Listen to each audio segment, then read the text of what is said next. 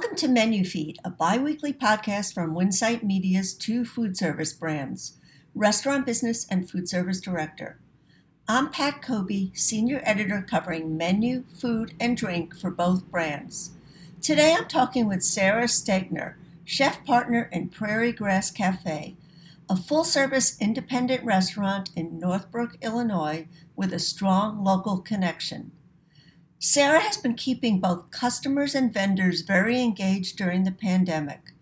She set up a distribution center in her restaurant for farmers to sell their produce directly to consumers, and local seasonal ingredients continue to drive her menu every day. Guest participation in the restaurant's Meals to Go program and virtual activities has been particularly strong and enthusiastic. Listen as Sarah tells Menu Feed how taste recognition and community connection has built her restaurant's identity. So, welcome, Sarah. Um, let's talk a little bit about how you came up with the idea for Prairie Grass Cafe when it first started. Oh, um, I was at the Ritz Carlton with my partner and the executive chef, George Bumbaris, and we decided that we wanted to have a place that was more approachable, more friendly, more um, in tune with what people needed on, on an everyday basis, less a little less high end. But when I say that, I also want to qualify the fact that uh, there's a lot of detail and work in the food, and we're using really good quality, well sourced local ingredients. Mm-hmm. So that it's not fine dining, it's that the atmosphere is more approachable and it's more of a neighborhood positioned restaurant. Right. Well, it's in Northbrook, which is a Chicago suburb, so that's more of a neighborhood crowd, I guess, that you get in. Yes. Great. Yeah, it's a it's it's supported by the community in the area. Mm-hmm. And how long have you been in business out there? Uh, 15 years. This is our 15th year at Prairie Grass Cafe. That's really impressive because longevity is not very common in the restaurant industry. So so how do you account for that longevity? I mean, I know that you do a lot to evolve the restaurant, but you know, what how do you keep it going all these years and keep appealing to the customer base that you have? Well, there's not one easy answer to that. Part of it is consistency that we're both there, we both work hard, we both love to cook, and uh, that kind of drives the restaurant. But also a philosophy that we never stop learning, uh, implementing new ideas, um, trying to make it a better atmosphere for both the guest and the back of the house. Uh, really um, wanting to be part of the community in terms of service and what we can do to help, mm-hmm. and all breathes life into the restaurant. So, can you talk a little bit about how you've evolved, you know, operationally and evolved the menu over the years? Yeah, um, the menu is seasonally driven, and that commonality has stayed. Uh, what farmers we use um, locally, some of them are the same farmers we were using before, and some of them are new. I feel it's really important to. Um, I was one of the people that started, helped start Green City Market mm-hmm. in Lincoln Park. It's about 50 uh, certified farmers that are all committed to protecting the earth and um, growing locally. And those are the things that I draw my inspiration from and really try and uh, elevate what we're doing on the menu. So that's that's been a consistent factor, but it's also something that's new every week. Well, let's talk a little bit about some of the innovative ideas you introduced during the pandemic, because we talked about that previously, and I was really impressed with all the different things that you've done to pivot. I know that word is used a lot, but pivoting is what you did best. Yeah. Um, okay, well, there's a lot of layers to what we did. And I feel like about every nine or 10 days, there's been some kind of a dramatic change that you have to react to. Uh, we first, the, and the most important uh, core part of the business right now is the packages that are pre ordered and to go. So um, they usually are for two people, and I enjoy creating the menu for that. it brings a lot of freedom for me to to do that so um and we're really cooking you know we're making things like spicy pork dishes and I don't roasted chickens are every Thursday, and then what we put with it is different, or what spice rub we put on the chicken is different. But that's a big component of it. Uh, now, of course, we're open on our patio, which we'd never had before. It was, it's now, it's in a parking lot, and it's very um, like we went and got planters and kind of did the whole thing ourselves. We moved tables from inside to outside, and uh, my partner brought all his outdoor patio furniture and sanitized it and got it ready and you know put umbrellas with it so it's kind of grassroots effort but yeah. it has a really feel even though that it's in a parking lot and it's been used quite a bit people are are coming for the outside inside i think people are still pretty hesitant uh, we have great space. It's large. We the restaurant itself seats 180 people. So our area where we've opened up on the inside gives people a lot of room. Mm-hmm. And I think that's key to making people feel safe. Um, we have not turned those tables. It's just been one person sitting at a table at the, for the night. And uh, so that's the newest component of what we've done. Um, I've done Zoom cooking classes uh, that we sell a package of raw product that I've kind of prepped out for them to make it easier. Mm-hmm. But that goes along with a theme that I've really tried to help people cook at home. And part of that is what I see as community community based that I really needed to help the community with that during the pandemic.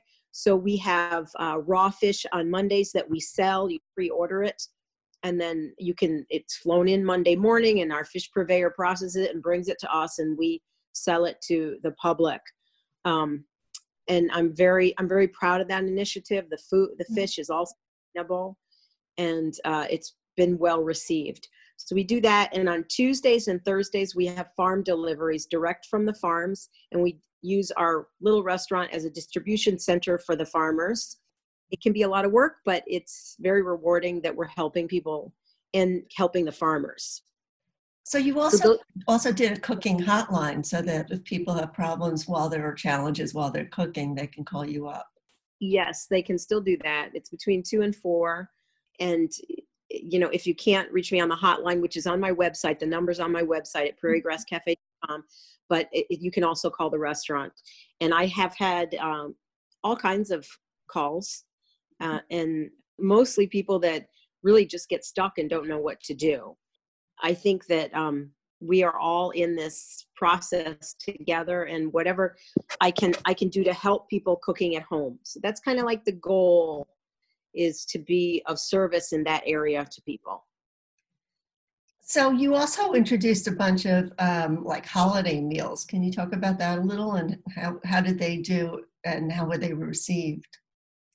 Yeah so you know how do how do you handle the holidays in this situation? Um, so it was like mother's day and father's day um, fourth of july. Uh, for the fourth of july closed on fourth and that was the only day we've closed since this started. And we did a lot of uh, pre-prepped raw food to be picked up on the 3rd mm-hmm. we did one that was it was cooked. We did a lobster sandwich for people. So we broke down the lobsters and portioned it out and then gave them seasoned clarified butter and buns to toast and a, and a, and a couple of great sauces to put with it. And we mm-hmm. sold a lot of them. I wish um, I knew about I that. I love lobster rolls. Yeah. Uh, actually, our lobster sandwich has been one of our biggest hits during this whole thing. You know, I, I have years experience breaking down lobsters at the Ritz Carlton. It's something I could do in my sleep so yeah that, that that was just uh, like a natural kind of thing. Right. Uh, but helping people celebrate at home and trying to make it familiar and special and um, at the access as easy as possible. That's kind of the goal. Right. And also the you did some kids pizza kits. Were those popular too? Yes. We still do them every sunday. It's uh, a kids kitchen crew kit that we do with um, toppings and uh, pizza dough and then raw cookie dough. So they have to roll out the pizza dough. We give them like a little circle that they can, mm-hmm. you know, mm-hmm. use, measure it, and hold it with. Um, it's been very well received. It's we consistently sell them. We've gotten a lot of pictures from people, which is nice. You can see them in our newsletter and up on our website. That you know these kid, kids with big smiles on their face making pizza. I mean, how how heartwarming is that? That's yeah. really a thing. But I think that it goes back to some of the principles of the restaurant that we want uh, children involved in the process eh, of making choices of what they're going to eat, and um, to do that, we've we've you know we've had these kids menus that are um, smaller portions of what we have on our menu. So when you come into the restaurant, you're not you know you're not necessarily going to uh, be able to order a hamburger or a hot dog for your kid. You can if you you know you can we have burgers but you could have a small portion of chicken or you know things that that they with vegetables with it. And surprisingly they're very open to that and like that. And this is just an extension of it. And if you don't finish all the toppings for the pizza you can make an omelet the next day kind of give you some hints there so you have kids of your own, so you probably get inspired by them a little bit. I have a daughter. She's um, she's 16, and yeah, she's full of good good information. She just made Swedish pancakes with uh, lingonberry jam that I that I I um, I went I bought on Amazon. It was wild lingonberries, and she was very excited about it. And she made it for me, so oh. she cooks. So it must be a challenge all these, you know, months to keep the takeout menu interesting and exciting. You know, I know the seasonal ingredients help a lot, but how else are you, um, you know, keeping your inspiration up and making it exciting every every week? Well, one thing that has been amazing for me during this pandemic is how much access I've gotten to re- regular customers that um, through the newsletter that people respond and are telling me, "Oh, I love that you did this," or "Could we see more of that?" or "This was really good for me. This is I like this part of the package." And those kinds of feedback and information is what I include in what the next set of menus are going to come up because mm. I I think that you know you have to respond to what people want. Mm-hmm. Definitely. So, did you have to reallocate staff in the kitchen and the front of house to accommodate all these shifts in your day to day operations? Uh, our staff is still not even close to even half back to where it was. You know, and that's part of the really sad part of this this whole thing that I, I, you know, I we've kind of kept kept track of people, and I know some of them have got other jobs, and um, you know, it's it, it's hard, yeah. but uh, but we do. Yes, we we have a core group of people. We've tried to keep it very tight. We are really under. It's difficult. It's difficult in our kitchen. You know, you have maintaining six feet apart because we have a pretty large kitchen. We were blessed with that amount of space to handle this so we are not on top of each other. We're wearing masks. Uh, I I wear a shield as well. Mm-hmm. Uh, we're all wearing gloves and you know hair tightly covered. So there's no yeah. It's just really intense, and that that's difficult. Mm. Um, and people come in, you know, they clean uniforms everybody scrubs down it's taken so seriously i don't want to get sick i you know i don't want this and everybody's doing above and beyond to try and protect themselves and we all have um, meetings pretty frequently about what we hear are the things that are coming up to watch out for to be careful with uh, how to handle situations and when you're at home you're an extension of the prairie grass team you need to you know take it as seriously as you mm-hmm. can and stay out of gatherings and all that kind of thing is really we're really focused well you also mentioned that the managers and the front of the house people were helping with the curbside pickup and the takeout meals so how yeah. did that work yeah they're working really hard mm-hmm. um, they are phone phone calls. We have a new online ordering platform. Uh, you know, I'm I'm not the most tech savvy person, so this has been challenging. But I'm you know, we have an online ordering platform, and you know, so they take that and enter it into the system and uh, taking that taking out with their shields on, gloves, delivering to the cars, and um, you know we we have a strong core group of people that are really supporting us. So we're blessed with that. How about the packaging? Are you able to get enough uh, product or are you sometimes challenged by that? And have you had to allocate more expenses towards packaging? Yeah, absolutely. It's expensive. Yeah. You know, some of it is is heart heart wrenching how much plastic you know that we've we were almost completely eliminated it you know mm-hmm. before this uh, we've done our best our best we can to like source what we can you know things that are at least reusable stuff like that yes it's pa- packaging is expensive uh, and thinking through how to do it like for two people that we can combine things into one container mm-hmm. like all of that is a is a big part of what we're doing right now. Right, and I'm sure you still want to focus on presentation a little bit. You don't want it to all look jumbled when it arrives. Right, and and choosing items where it's makes sense. You know, you, you need something that like the the whole roasted chicken, the way we send it out. You know, the braised beef that's you know in, in chunks looks like a pot roast for people. Mm-hmm. those kinds of items work really well for to goes. Right. So, what are some of the effective marketing and outreach strategies you've tried? Because you have kept the community and your core customers really engaged. So, what did you do? Um, you mentioned your newsletter. Can you elaborate on that yeah. Yes. Well, first, I have a pretty incredible team of people that I am extremely grateful to. C- Cindy Kurman is my PR person, mm-hmm. and she's been with for years and years, and she really has come through. I mean, I was like, I don't even know if I can pay you, and she's like, you know, I'm in this with you. I'm going to help you. So she really has has uh, come through.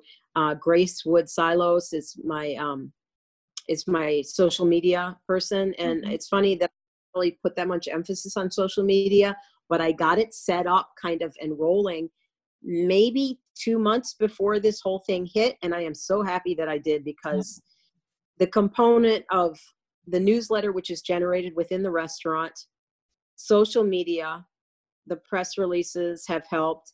And we do um, information to the public in the bags. I have a, a, thank you note because we are all, as a staff, we're all very grateful that we can we can help and make a difference. Mm-hmm. So um, we have it and, and that people and that people are um, purchasing from us we understand that there's a level of trust there so that gratitude to them you know so that, that they're back and forth like that.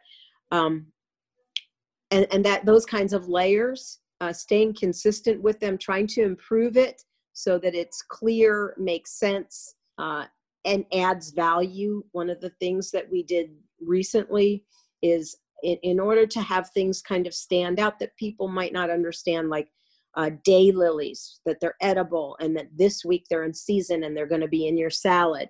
Don't miss that. And purslane, which is extremely nutritious and is prevalent all over. I mean, it's in your sidewalk cracks, it's prevalent all over. It's delicious and it adds an incredible boost of nutrition. Like those kinds of things we're highlighting and putting in the newsletter. So does the newsletter go out via email to your customers or a different way? Yes. Mm-hmm. Yes. It's a constant contact we're using. Okay. And it's also on your website. You update things on there. Yep. And you know, we got a we got a makeover on the website. It, it mm-hmm. took us a couple of weeks, but I have somebody who does the web and he's great. We, we had a lot of help. I, I have to say that's the biggest thing is we've had a lot of help from people. So, are you? Um, you mentioned that you have a patio out in the parking lot now. So, have you streamlined the menu for the patio service, or is it similar to what you did when you were serving indoors throughout, you know, pre-pandemic? Our menu is not as big as it used to be. Um, Mhm. It's the core items that kind of, in my mind, define what prairie grass, like, uh, it's taste recognition is what builds a restaurant's identity. Mhm. and those core things are on the on that menu like our marinated skirt steak our chicken cutlets with mashed potatoes and roasted carrots you know the white fish that we normally serve with sauteed broccoli i mean those kinds of things are on the menu and then the packages the extra packages that we create just for the patio uh, so for example last night we had the braised pork package with um, refried beans and um, we did uh, like fried yellow tomatoes Mhm. and a little slaw that went with it. So we served the little slaw with the crispy yellow tomatoes on top, and they were so good. Mm, sound yummy. And how about alcohol? Where you, are you when you do your um, curbside pickup? Are you doing alcohol too, or is that mostly s- still in s- the service in the pat on the patio and inside? Yes, we have we have not a, a huge amount. We have one item that we highlight in every newsletter we send out, so like twice a week. We Mhm. have a a special drink that we're doing. Uh, I know we were doing a raspberry um, Moscow Mule eh, that sold really well. Um, but our biggest thing is um, my husband Rohit Nambiar is the sommelier, and he's he's also the restaurant manager. So he um, he's been working really hard on the wines, what people are looking for, pricing them right, uh, getting the information out there, and we are selling we are selling wine. By the bottle, you mean? Yes. Oh, cool. So have you had to replenish your inventory, or are you mostly selling what's been in stock? Yes, we we sold our entire inventory. I mean, That's wonderful. everything. Well, okay, but wait a minute. Let me just qualify that. That you know, Prairie Grass, we've got a tiny storage space, big Mhm. restaurant storage space. Always challenging, but we have a huge wine inventory, and so you know, Ro- Rohit, you know, rebuilt, and it's I don't know, maybe between 25 and 50 wines total at the heydays kind of thing but um so that went pretty quick because it's not that it's not that big Right. but yes he's replenished So, as a result of the pandemic, I know that you know we're still kind of in the middle of it. Are you thinking of changing your business model, or is it going to remain pretty much the same? Um, I know, I mean, I know that you've shifted a lot during the pandemic, but looking to the future, do you think you'll keep the menu streamlined? You'll do other things that worked well for you, you know, as far as best practices during the pandemic? yeah okay the best practice during the pandemic is that you have to change and it doesn't have any you know predictability to it at least because i've never been through this i'm sure somebody may have better insights but for me i'm like reacting and quickly Mhm. So um, the the to go pa- the to go packages that are pre-ordered and those kinds of things have been very good for people. I get a lot of positive uh, response. So Mhm. I think that that is probably the heart of what we're going to do over the next, I would say, eight to twelve months. I that's kind of my feeling. The the menu that we have offered will uh, continue to remain seasonal and yet have taste recognition for our guests. What else we're going to do?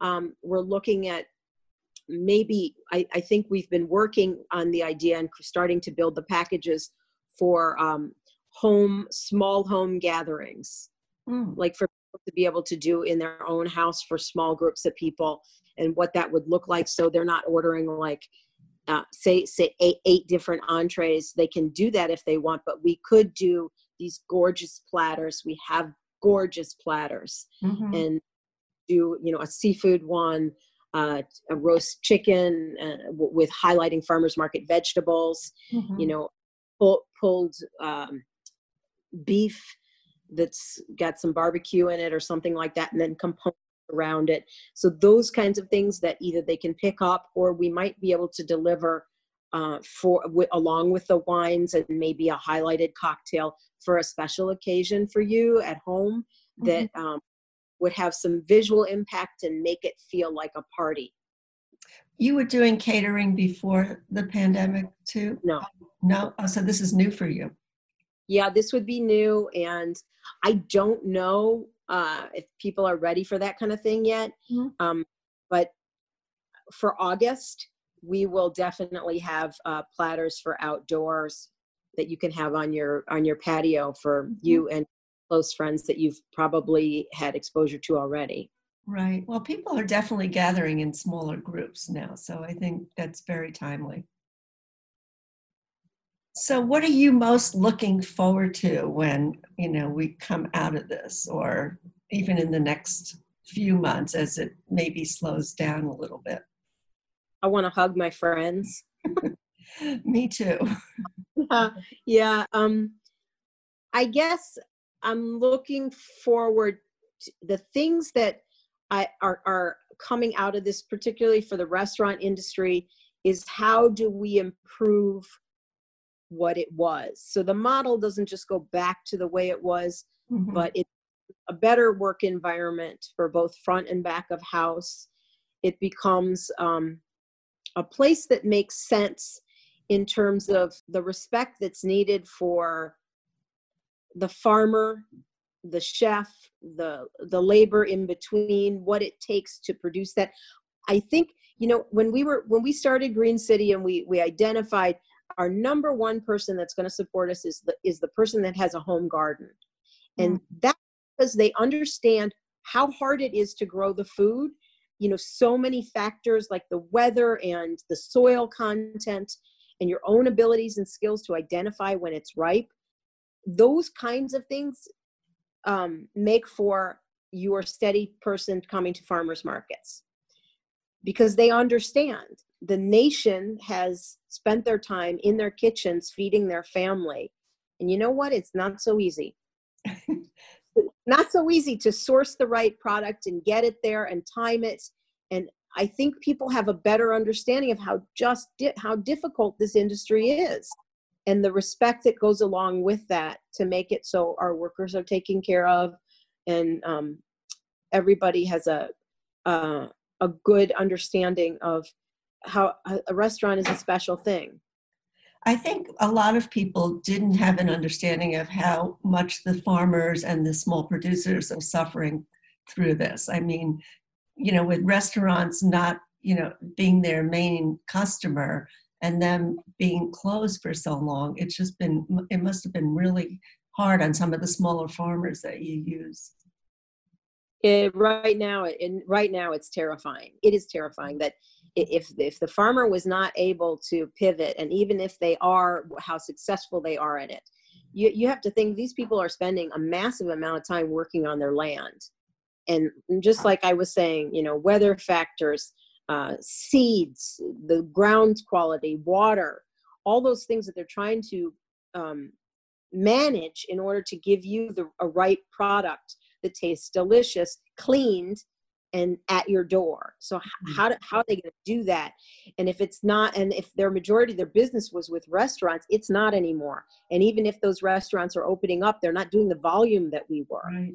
So trying to set up an online ordering system for a farmer and become tech savvy with websites and newsletters and then having to figure out how to get it to the people whether you're going to drop off at a distribution area like prairie grasses for some farmers or mm-hmm. like green market is uh, are you willing to spend those hours to go and stand at a farmer's market and uh, and and and sell your wares instead of working at your farm mm. and then how to to deliver directly to people it's just daunting th- th- them trying to figure it out so i've tried to do everything i can i have on my on my website i have a list of farmers that you can um, go to uh, on the north shore and north north chicago that will deliver directly to you or have distribution centers in the area so that you can get their product I guess the advice that I would say is that you need to be, you know, as a restaurateur, yes, you need to think about what, you know, the negatives and stuff, but at the same time, you need to be pretty positive about accepting change and trying to figure out what would work best for your business. Uh, mm-hmm. Uh, and I, I trying to pressure people to come in if they're not comfortable, keep the curbside going. You know, uh, if they need access and they are uncomfortable going into stores, you know, you might be able to help them because you have already sourced some of the top quality products. Like those kinds of things, I think are really valuable. Sarah, thanks so much for sharing the Prairie Grass Cafe story and the best practices that have kept the restaurant thriving during these challenging times. Please join me next time to delve into more ideas that will help you stay ahead of the curve.